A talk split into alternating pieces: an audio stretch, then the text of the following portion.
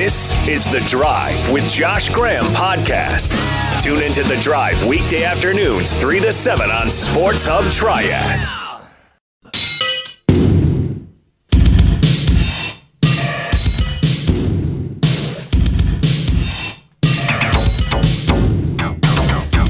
How about the Demon Deacons on Friday night? Putting up 66 points on the Campbell Camels to get in the win column for the first time this year. I'll tell you what, in the age of COVID, I've missed all the opportunities I've had to learn about football from our next guest after press conferences, just sitting back and and listening, learning things from all his years coaching with Wake Forest and before that Bowling Green and other stops as well. Dave Clawson, the head coach of the Demon Deacons, is now with us. And since it's the open date coach, usually this is a time you would spend focusing on recruiting, I understand. And you've told us in the past how you always enjoy on Saturday looking at those Friday night scores from around the state of North Carolina and even broader than that. What's recruiting like as in many places high school football isn't happening, including here in the state of North Carolina? Well, first off, Josh, thanks for having me on, and it's great to visit with you again. Um, and uh, you know, it's it's just different. Um, a lot of our recruiting right now is is virtual. Uh, a lot of Zoom calls. Um, I would say approximately half of our recruits right now are are playing football, and the other half the season's been delayed until the spring. Uh, so we still can watch the film of about half our recruits, and uh, we're just trying to keep in touch with them and continue to build a relationship. But uh, I miss getting out on a Friday night, especially during the bye week, and going across the state and spending time with the high school coaches and, and being able to watch some some high school football games. It's always fun to to be on the sidelines and grab a popcorn and, and just kind of relax and, and watch people play. I understand February is usually a dead period. Are you hopeful that if high school football starts on schedule in North Carolina and it's played in February, that that might be lifted and you'll get to cover or get to watch high school football in person all throughout February? I mean, I'll be honest with you, Josh. One of the things that I've I've learned with COVID is, is you kind of plan day to day, and at most week to week. So whatever happens in February is so far in the future right now um, that I mean that would be awesome if we could do that. Um, you know, but is the world safe to travel? Um, is that the responsible thing to put our coaches in high schools and on the road and be traveling? Um, I have a hard time seeing us get there in, in four or five months. Um, now, if it happens because there's a vaccine or it's determined that it's safe to do so, that would be great. I just have a hard time imagining that we're going to be able to do that. Um, you know, and you're talking February, it's five months. In the vein of travel, we always hear that travel has led to problems across the country with trying to play sports in the age of COVID does it give you comfort or at least some comfort as a coach that aside from that bus trip to Raleigh three weeks ago, your team won't have to leave Winston-Salem until the end of October? Yeah, I mean, I, I think it's been great that uh, you know we we don't have to leave the state of North Carolina except twice this year. Uh, so we've got a bunch of bus trips, but when we get on those bus trips, we're wearing masks, we have PPE equipment, uh, we're not taking any chances, and we'll do the same on a plane trip. So, uh, like I said, we're just we're trying to keep things safe for home games. Uh, we stayed safe on our trip to NC State. Um, you know, we've got a, a couple of home games here before we fly to Syracuse at the end of the month. Um, and I'm sure there'll be a bunch of protocols and precautions in place for that. So um, it, it's the amount of protocols and details and adjustments that you make to a pregame meal or how you travel. Um, th- this just consumes so much of our time right now that when the ball gets kicked off, you feel fortunate that you're playing football. It's Wake Forest head coach Dave Clawson with us on Sports Hub Triad. I want to get your reaction to something that Panthers defensive coordinator Phil Snow told us earlier today. We've seen high scoring games in the NFL and even in college football in the early part of the year. And this is Phil Snow's explanation for it. Well, I think the biggest reason is, you know, normally offensively when you go on the road, it's really hard to run an offense. especially on third down or if you have to check. Um, you know, with the crowd noise. Well, we're not having any crowd noise. So I, you know, when teams go on the road, they're not uh, on at a disadvantage on on offense.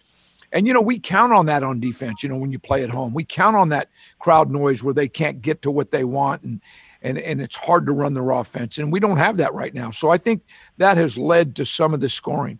How much do you think at the college level, being at Carter Finley Stadium, which is generally a raucous crowd when the Deacs are in there, um, it's led to you guys having some relief on offense when it comes to checking plays? Well, I mean, first of all, I know Phil Snow, and he was at Temple when we played him, and he's a heck of a football coach, and I, I would not disagree with him. Uh, and, and I would say this, Josh, it's not only the game, it's the amount of practice time that you have to devote to working on that. You know, when we play NC State at Carter Finley Stadium, you know, we're going to take practice time and go inside and, and crank up their fight song and cr- crank up sound, uh, you know, uh, crowd noise. And, you know, it becomes something we need to invest time in and work on. Um, and during the era of COVID, you don't have to do that. You don't have to work on a silent count. Um, you know, there's so many things that go into when you play at a Clemson or at a Florida State or an NC State in a loud environment that right now that, that we don't have to spend time on those things or prepare for them. So, um, is that the reason games are high scoring? Um, you know, I'm sure it helps. Uh, I think there's a lot of reasons uh, for that, uh, but you, you know, I, I think that that definitely plays a factor into it. How valuable in the year of COVID has continuity been when it comes to having your coordinators back? Sam Hartman, year three in the offense, and a bunch of other guys who have gotten reps. You're really good at getting young guys reps. Uh, having that going into 2020, how has that helped you? Well, I, I think the continuity helps, um, but we have nine new starters on offense. Um, we right now, with the exception of one position, have a brand new secondary on defense. Um, you know, so you know we missed having spring football. Uh, we missed having a normal off season. Um, you know, but what we're going through, we're not at a competitive disadvantage because of that, because every other team we played didn't have spring practice and didn't have uh, all that development time. Um, you know, but there's certain years, you know, for instance, you know, last year when you had all these returners, it probably would have been a little bit easier for us.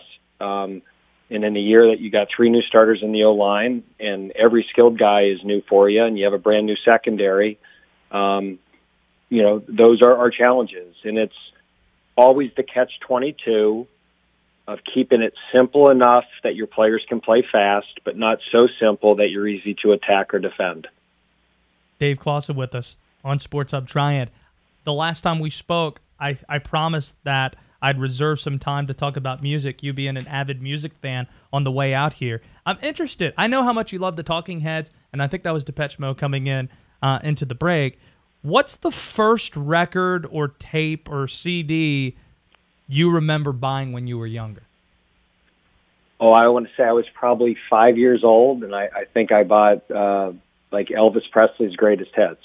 Wow! And, and then, you know, I remember buying the Boston album, uh, the album Boston by Boston, which was a big hit in the '70s. Um, and then, uh, you know, I, I remember buying uh, fairly early the the Genesis double album, the Li- the Lamb Lies Down on Broadway with Peter Gabriel. So those were three of my early purchases. So I had a very eclectic music taste from the very get go, Josh. How old were you when you went to your first concert? Like the first one you were excited about?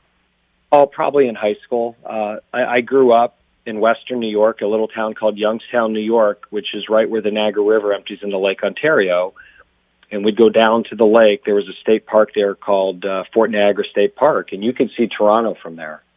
And so a lot of my music taste was influenced by a radio station up in Canada. It was 102.1 CFNY, and they played a lot of 80s alternative music, whether it be Talking Heads, Depeche Mode, um, you know, New Order, bands like that. And that was a station, you know, back then you had cassette tapes, uh, and you had the radio. And uh, when I was with my friends and we were driving, CFNY 102.1 was usually the radio station that was on. And, uh, you know, I, I saw Talking Heads in concert in I think 1983. That's Um, awesome. and I saw De- I saw Depeche Mode in 1984, 85, uh, and those were just the bands and the music I grew up with. Last thing uh, for Dave Clawson. See, uh, I love talking to football coaches who have been trying. They've told me a handful of times. I need to teach some of the younger guys what good music sounds like. You have on your birthday, you play the Talking Heads uh, at practice. You get that opportunity. Have any of your players introduced artists from today that you listen to and you're like, all right, this guy's actually pretty good, or this artist is pretty good? Yeah, absolutely. I mean, there, there's music that you know. Most of the practices, I let those guys have the playlist, and uh, every now and then, you know, they'll they'll give me an artist, and I'll be like, "Hey, I like this guy." So I, I'm not going to name names because I don't want uh, you know our, our players to take favor with I like one artist over another. But uh, yes, there's definitely some of their their musical taste that I've learned to enjoy as well. Coach, congratulations on the win last week and good luck getting prepped for Bronco Mendenhall's Cavaliers next weekend. Thanks for the visit. I hope we can catch up sometime soon. Okay, thanks, Josh. You got it. That is Dave Clawson, the head coach of the Wake Forest football program.